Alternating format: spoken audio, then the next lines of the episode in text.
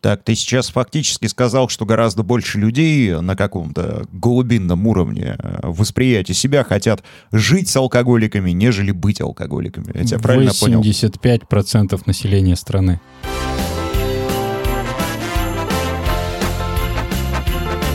Коко, коко. Три, два, один, поехали! Это «Кукуха» сказала «Поехали» – аудиоподкаст про психиатрию. Слушай нас на всех платформах, где есть аудиоподкасты. Это Кукуха сказала «Поехали». Сегодня вновь о психическом здоровье и отклонениях. Чтобы поддержать подкаст, подпишись на нас на той площадке, где тебе нравится слушать подкасты. Ну и расскажи, конечно же, о нас своим друзьям, знакомым. Им тоже будет интересно. Задонатить тоже можно. Ссылку найдешь в ВК Кукухи. Ну а за праздничным сегодня столом с вами врач-психиатр и психотерапевт Павел Сбродов, Елена Золотова, Игорь Нойштарт и я, Александр Алпатов. Прошли каникулы, Новый год, как новый этап в жизни, как жизнь с чистого листа начать, с новой красивой даты. Частая фраза зависимых «вот с понедельника начну новую Возьмусь. жизнь». Слушай, а вот если человек сказал все с понедельника, все с Нового года, точно пора, это значит, что ему давно уже пора, потому что если он об этом задумался, то, скорее всего, пора 100%. Пора сегодня. У зависимых такое искаженное восприятие времени и долгосрочных планов. То есть они воспринимаются исключительно иллюзорно в своей, ну, в голове зависимого, что действительно с понедельника или с Нового года он прямо вот так вот щелкнет па- пальцами, и у него начнется новая жизнь, и он будет делать все совершенно правильно и никогда не вернется к своей патологической привычке. Но в голове у него не формируется цепочка вот именно до отдаленной цели, как в голове здорового человека, что надо сделать это, это, это, это, и что-то желательно уже сделать сейчас, и сделать то, что я могу сделать сейчас. У них превалируют э, краткосрочные цели, сиюминутное получение удовольствия. И поэтому у них не работает предыдущий опыт, когда, да, если говорить про алкоголиков, ну, а это самый яркий пример. Все зависимости внутри по механизму абсолютно одинаковые, что это зависимость от алкоголя, от наркотиков, от гаджета, от здорового образа жизни. Внутренняя личностная структура всех зависимых точно такая же. Так вот, то есть он вышел из запоя и клянется, я больше никогда не буду пить. И не пьет месяц, два, три, полгода может не пить. Кто-то не пьет там несколько лет. В какой-то момент он такой, ну, я же справился с этим, я пропущу рюмашку, пропускает рюмашку, ну и с ней справился, и вторую, и третью, и так вот неделю. Потом опять выходит из запоя такой, я больше никогда не буду пить. А в голове у него не, об- не образуется связей просто даже на физическом уровне между нейронами, которые бы дали ему возможность опираться на предыдущий опыт. Ну, физиологически эта функция в его голове сломана. А можно восстановить? Или это уже алгоритм, Ну, который, говорят, не который лечится. нереально э, как-то победить? Мне нравится такая позиция нейрофизиолога. Одного я забыл его, как зовут, но помню книгу, Важна она называется позиция. «Зависимость не болезнь». Он как раз разбирает изменения в мозгу у человека при зависимостях, что там именно на глубоком межклеточном уровне происходит, и как это связано с жизнью, поведением и эмоциональным, психическим состоянием человека. Очень интересная позиция, и вот она оптимистична, что само создание некой вредной привычки, оно точно такое же физиологичное, как создание любой привычки. Э, Чистить зубы, ходить — это тоже привычка, которой мы научились с нуля. В человеке не, не заложено свойство ходить на ногах. И, соответственно, как любую привычку, это можно изменить, либо дополнить, либо переделать. Вот все дело именно в научении. То есть человеку нужно научиться чему-то новому, и это постепенно войдет в привычку и заменит старую. Что-то подобное читал про очаги возбуждения, которые формируются в головном мозге, и очаг возбуждения, он никуда не девается. То есть, да, нейронные связи сформировались, они остаются там навсегда и подкрепляются постоянно а, дополнительными сигналами. То есть ты пьешь дальше, ну, если мы говорим про алкоголизм, и у тебя все усиливается, усиливается этот очаг возбуждения. И как раз история с э, созданием других привычек, это создание других очагов возбуждения, которые оттягивают э, нервные сигналы, тот остается очаг возбуждения, но он начинает угнетаться, а вот эти начинают подкрепляться. То есть ты, к примеру, увлекся музыкой, да, там творчеством, рисовать начал, дома начал строить, все что угодно. И когда ты тот очаг возбуждения не подкрепляешь, поставил на паузу хотя бы потребление алкоголя, то э, другие начинают оттягивать нервные импульсы э, и укрепляться. И, соответственно, таким образом ты можешь победить зависимость. Создав новую привычку, новую модель поведения, которая потом станет привычной. Да, то есть это не происходит по щелчку пальца. Ты не борешься с зависимостью, ты просто создаешь альтернативную модель поведения, которая также будет приносить тебе удовольствие, также снимать стресс, вот, но совершенно по другим способам, не пересекаясь со старой. А Фактически вот эта старая модель поведения, зависимость, она останется навсегда до деменции, до момента разрушения мозга и межнейрональных связей. Но ты э, сможешь к ней не возвращаться. У зависимого, который застрял в зависимости, нет альтернатив. Это важно понимать. Вот мне и любопытно. И- Назовите-ка мне вот хоть одну альтернативу, которую можно противопоставить э, вот при вот если человек страдает от алкогольной зависимости, ну что его может оттянуть? Мы-то говорим в том числе о том, что человек, который страдает, он на этом этапе должен еще и признать, что он страдает. Тут хороший вопрос, а, если этого, а, не происходит, и как все-таки понять самому человеку, что все, пора задуматься. Что-то в жизни его не задается. Он делает, делает, а все возвращается к своему разбитому корыту. Это основной момент. Делает, делает, а просыпается с похмелья. Да, другими словами. Да, да. Он что-то делает, еще в лучшем пытается изменить, случае. а потом опять оп-оп-оп и выходит из запоя.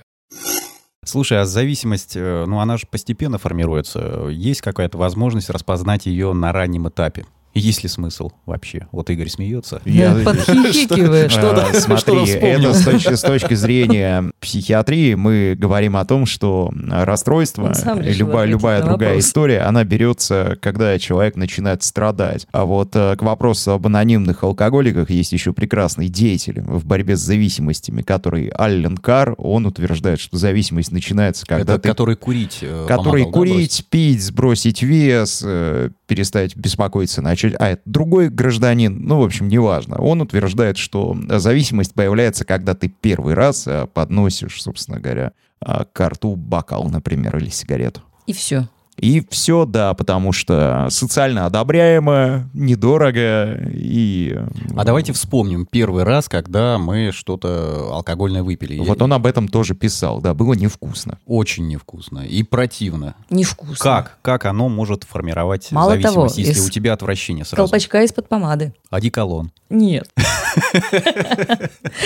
Я... Нет, это просто с друзьями, да. Это пробовали, ну, не совсем Слушай, ну вот юности. видишь, это со- социально одобряемо, и я так понимаю, что тусовка, когда пришлось пить из колпачка из-под помады, она уже настолько край перешагнула, что тебе захотелось их догнать. Это было не просто неодобряемо, это было жутко неодобряемо. По крайней мере, вот в нашей семье. И поэтому желанно. Нет, это было как-то э, любопытно скорее. Слушай, ну нужно попасть в ситуацию... Вот мне кажется, что нужно попасть в ситуацию, где ты пьешь из колпачка из-под помады. Это какой-то определенный фрейм тусовки такой, где вот она уже перешагнула грань, где все, дальше Нет, я, я думаю, это просто частности. Ну, первый раз, когда я выпил водки, это был, была ситуация, которая, ну, похожа на колпачки из-под помады. Это вот эти стаканчики пластиковые. На берегу реки по дороге какого-то алкаша нашли, которого съедали комары, это было лето.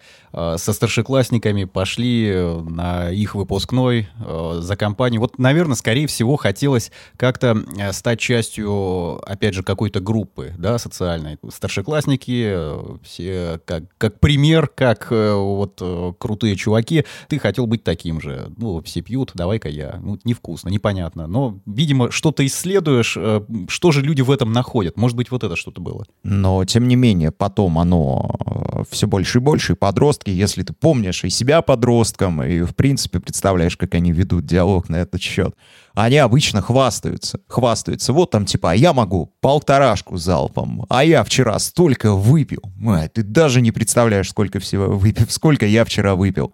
А взрослые наоборот. Ты знаешь, уже месяц без алкоголя, два совсем. Вот другие поводы хвастаться, абсолютно обратные. И порицают после этого. Конечно. Мы Бывшие сейчас говорим товарищи. вообще не о зависимостях, а о природной потребности человека к причастности к социальной группе. Но мы пытаемся понять тот момент, Истоки. вот, про- когда? прозвучало. Но вот никто же не хочет быть э, алкоголиком, да? Ален Карр, э, старый гипнотизер, то, что он пишет, оно все служит одной цели, чтобы у человека возникло отвращение, и он бросил свою привычку.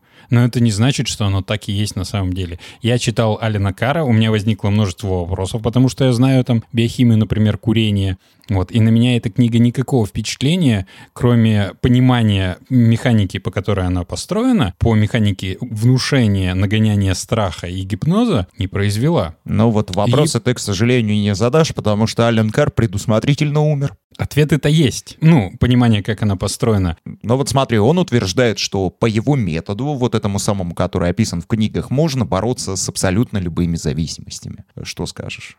Давай, для тех, кто читал, и для тех, кто не читал. Есть такой персонаж, который тоже много утверждал, что его методы принесут мир и процветание Германии. Ага.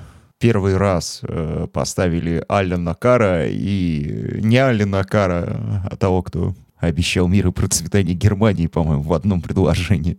Еще картины рисовал. И, кстати, у этого персонажа тоже диагностировали психические отклонения. Ничего удивительного.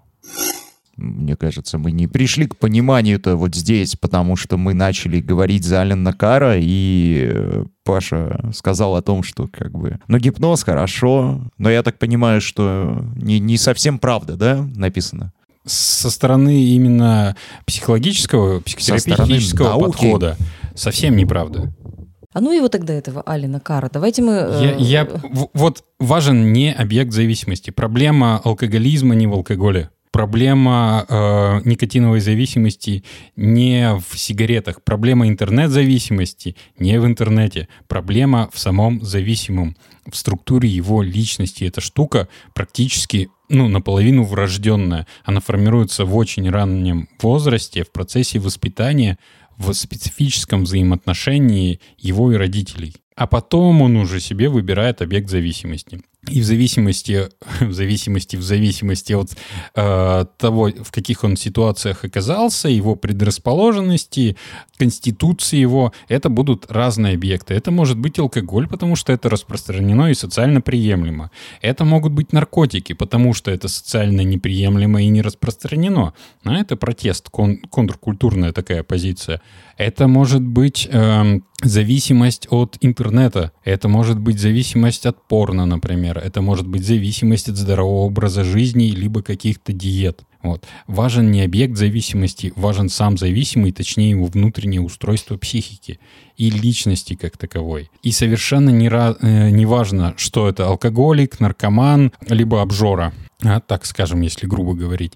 Вот проблема в его голове, и проблема не в объекте. И поэтому борьба с алкоголем, как это уже было в истории, она совершенно неэффективна. Потому что это не проблема. Ну а есть в итоге какая-то, какой-то механизм, как это все работает, именно механизм зависимости. Ну да, ты тут накритиковал Алена Кара, который уже по объективным причинам ничего не сможет тебе ответить, поэтому раз уж начал, давай тогда какой-нибудь рабочий способ, потому что легкого ты нас лишил. Э, Если говорить о человеке, он э, не может жить самостоятельно, ему нужен, нужна какая-то привязанность. Причем стойкая привязанность к внешним событиям, людям, потому что созависимые отношения на самом деле больше бич, чем алкоголизм в России. Химическим веществам, не химическим веществам, он с помощью них объективизируя это в своей голове, может полноценно строить свою жизнь. Ну как полноценно? В отличие от здорового человека, это, конечно, не полноценное, но относительно его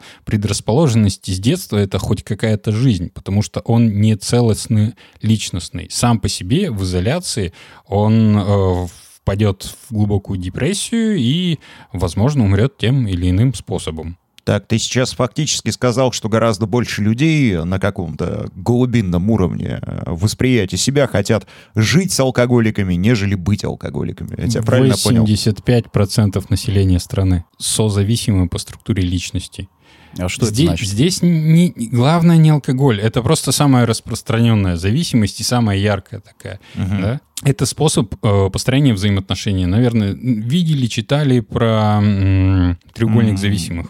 Треугольник отношений. зависимости нет. не- не слышал. Жертва, агрессор, спасатель. В, в зависимости от перевода. М, Да, давай нарисуем, кто снизу, кто на втором уровне, кто на третьем, если Не, это не, треугольник. это треугольничек. А, Я думаю, каждый э, на вершине. как- как Взгляд любовный, сверху, да? да? Э, Да, это взгляд сверху на хор- хоровод. Причем не обязательно там должно быть три персонажа, это может два или даже один человек сам собой проворачивать. Все крутятся по кругу и меняют по очереди эти роли. И человек своеобразно играет за- э, в заданной пьесе «Жизнь в страдании». Это такая драма. А потом он спасает другого человека от зеленого змея, например. А потом этот человек начинает бухать снова. И этот человек, спаситель, становится жертвой. Потом он начинает пилить бухающего и сам становится агрессором, а бухающий становится жертвой. И вот так они меняются друг за другом. И это способ жизни. Не полноценный, не свободный, а вот такой слипчивый. Это вот именно созависимость, да? А в рамках одной зависимости люди играют разные роли и взаимодействуют друг с другом. Я правильно понимаю? Да. А, Ну, напоминают какие-то паттерны поведения, то есть заранее прописанные какие-то сценарии, которые люди на себя примеряют. Да, именно так. А откуда они их берут? Все из детства. Ну вот, мама пилила папу за то, что папа бухает. Значит, я тоже буду. Ну, норма показалась вот такой. Ну, а папа бухал в итоге, потому что мама пилила. Возможно. Я не знаю. Или был несчастлив на работе, несчастлив в браке, несчастлив сам по себе с детства, потому что его мама в детстве пилила за то, что он что-то неправильно якобы делал или был недостаточно хорош, например. И он не знает никакого другого способа как-то за- заглушить внутренние переживания, кроме как бухнуть, потому что никто его никогда другому не научил, а научились именно этому. Вот ты бухни, и станет легче. И он продолжает бухать. Давай Я про щас созависимых по- еще. Вот, вот я поняла тоже удивительную вещь э, про созависимых. Это у них-то жизнь-то не слаще, чем... Понятно, с алкоголиком все. Он как бы выбрал э, свою линию поведения, он пьет, он э, э, мешает э, как бы жизни семье. Но вот человек, который рядом живет, он же не алкоголик, он же понимает, он же, он же здоров. Он созависимый, но он здоровый. Я Может бы ли он поменять? уточнил момент, что он понимает. М-м, не понимает. Не понимаю. Не понимает. Он внутри игры, он играет свою роль, он даже не живет. С алкоголиками все понятно, с наркоманами плюс-минус тоже, потому что это какие-то деструктивные химические зависимости, которые, после которых там при употреблении алкоголя человек немножко меняет свою личность, начинает себя деструктивно вести, прочее, прочее, прочее. Если, например, а, мы возьмем какого-нибудь танкиста, ну, который сел играть в танки и сидит часами напролет, все у него нормально, просто, не знаю, не уделяя достаточно времени близким. Неважно чем. Или спортом занимается. Неважно, чем он занимается. Он находится в стрессе, его не устраивает его жизнь. Он не может жить полноценно, счастливо, независимо. Вот. И он пытается либо куда-то сбежать из реальности, либо как-то приглушить эти внутренние переживания тем или иным химическим или нехимическим способом. И он как э, зубочистка, спичка, у него как выключатель. Два режима, и он реально не умеет и не знает ничего другого. И со стороны... по- Почему воздействие не работает? Да, внушение не работает, просьбы не работают. Потому что если бы человек мог бы, он сделал бы по-другому. А тут у него два варианта. Его не устраивает жизнь, он не может найти работу, например, да, и сидит и играет в танки, потому что там он успешный. И он там в безопасности. Он может там рулить ситуацией и достигать каких-то вершин. Зачем ему возвращаться в реальность, где все плохо? Ну, а если какая-то неявная форма, к примеру, есть э, так называемая аддикция времени, когда люди привыкают опаздывать. Вот как здесь объяснить? М, Но это не зависимость, это привычка. Э, Зависимость тоже привычка. Там тот же самый механизм, как любой другой в научении. Э, Но это все-таки другое. Это банальная привычка. Там, да, есть свои психологические какие-то моменты, но чаще всего человек опаздывает там, ну, потому что он может опаздывать. И Могу себе Мы так, позволить. э, знаете, Именно так. э, мы так этот самый, э, обсуждаем темы от алкоголизма, которая так настолько глобально, до опозданий. Но все-таки прозвучала кажется- фраза, что зависимости, они все по механизму одинаковые. Поэтому не вижу. А давайте поговорим о том, что же все-таки можно сделать. Касательно того, что можно сделать, сейчас прочитал классическую книжку «Пролетая над гнездом кукушки», и там Патрик МакМерфи, который, кстати, тоже все-таки расстройством страдал, он э, про себя, когда только попал и участвовал на первом собрании умалишенных вместе с сестрой Гнуссон и врачом, рассуждал о том, что э, происходит и для чего это делается, для чего проводится собрание. И как раз-таки э, там звучали мысли о том, что собрание групповое, оно нужно для того, чтобы э, была поддержка, был пример, и человек на, на кого-то ориентировался, пытался не отстать от кого-то, э, всегда его могли поддержать. И касательно 12 ступеней анонимных алкоголиков, это один из наиболее эффективных методов. Потому что они получают там поддержку поддержку людей, которые столкнулись с такими же ситуациями, и э, ну, принятие. Это самое важное, потому что человек не чувствует себя принятым, свободным и способным управлять своей жизнью. А здесь появляется именно принятие. Почему не работают рехабы, куда запихивают людей насильно? Почему не работает э, на долгосрочную э, гипноз, внушение и ну, кодировки? Вот почему не работают э, дезинтоксикация, классические наркологические штуки?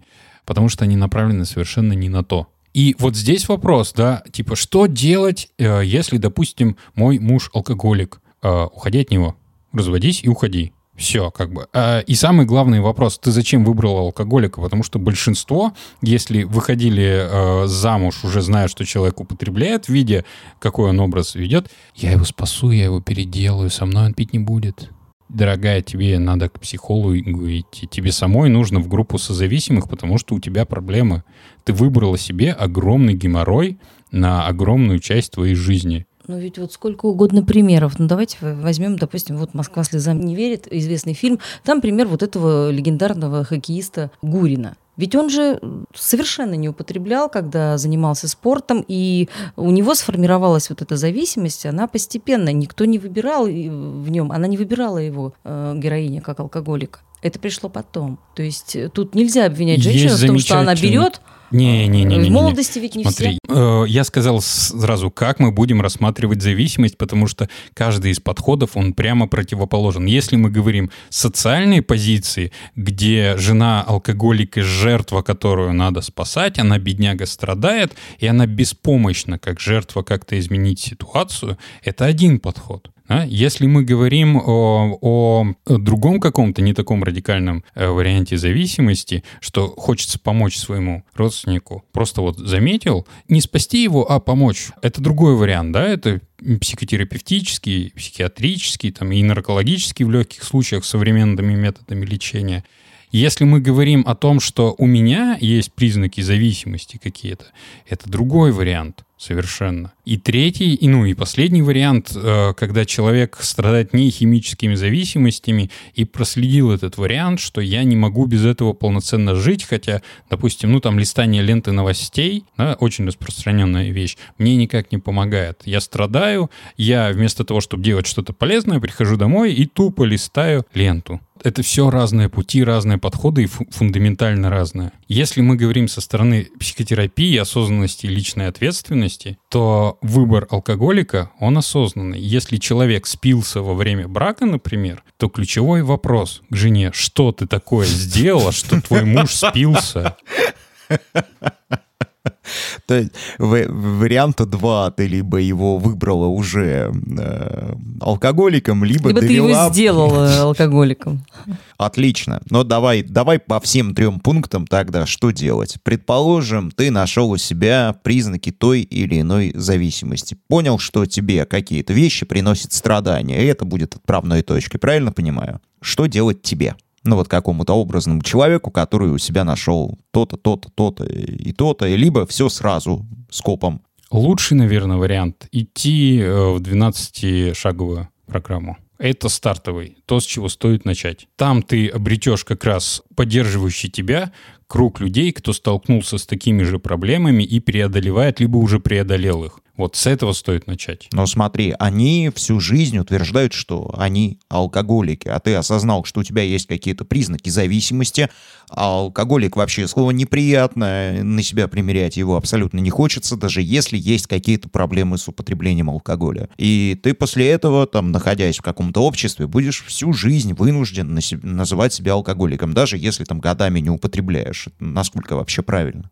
12-шаговая программа — это то, с чего стоит начать. И признание себя больным и неспособным справиться — это первый шаг. Да? И вся эта 12-шаговая программа, она как первый шаг может рассматриваться. Кому-то хватает нескольких сессий, чтобы уйти потом на личную психотерапию и понять, что да, он быстро проходит, не все 12 шагов обязательно, да? и он уходит от жизни в зависимости от одной единственной модели поведения к тому, что он создает ее, он делает определенные действия, которые его вводят по одному и тому же кругу, и он может это изменить. И он идет к специалисту с вопросом, я хочу это изменить, давайте будем вместе менять, вы мне поможете. Есть те, кто вылетают из программы, есть те, кто проходят ее и, допустим, остаются в ней.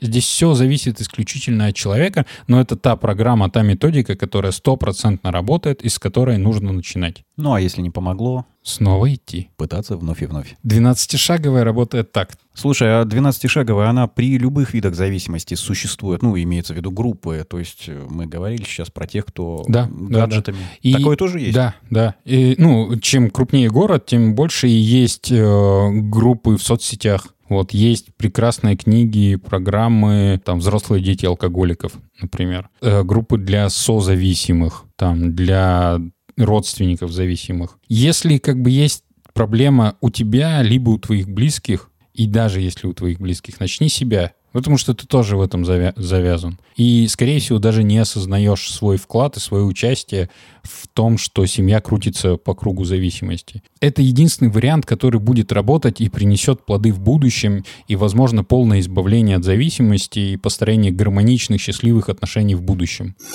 Дальше. А, Предположим, ты созависимый. Вот с первым разобрались, ответвлением. Предположим, у тебя, не знаю, муж, брат, сват, кто угодно, алкоголик, игроман, наркоман. Что делать? Пойти на 12-шаговую программу для созависимых. Или, ну, безальтернативную. Спасать точно не стоит. Спасать — это окунаться еще глубже в созависимые отношения и шанс застрять в них навсегда. Если промелькнула мысль и вот осознание, что я нахожусь в созависимых отношениях, да, из них надо выходить. И э, есть очень важный момент, который, кстати, многих пугает и тормозит вот в этот момент осознания, что вот я же этого человека люблю, он мне близкий человек, родственник, мне придется его бросить в беде. Я не смогу спокойно жить с этим потом, это будет груз вины. Но работает оно как? Ты внутри созависимых отношений. Это очень похоже вот на хоровод, где вы держитесь за руки и крутитесь по кругу. То есть вы в одном и том же беде. Ри- Только... Как выйти из этого хоровода? Вот я правильно поняла, что из него нужно выйти созависимому? Ну, разорвать порочный круг, да. отпустить руки. Потому что дело в том, что в зависимых отношениях нету свободы. Ну, не зависимость, а есть зависимость. То есть вы крепко держитесь за руки и крутитесь в хороводе, в котором устали крутиться, в котором уже укачало и тошнит, но становиться не можете. Единственный вариант — это отпустить руки. И часто очень люди думают, ну, типа, тот, тот же вот этот человек, мой близкий, он же погибнет после этого. Нет, если у него есть ресурс, вот, он точно так же, как ты отпустит руки остановится. И вы будете стоять напротив друг друга, как два самостоятельных, свободных, независимых человека. Ты начнешь меняться, твой близкий, с которым ты в системе взаимоотношений, тоже будет вынужден меняться, либо он отвалится совсем. Ну а это как бы судьба. Но и чисто математически. Один несчастный человек гораздо лучше, чем два несчастных человека.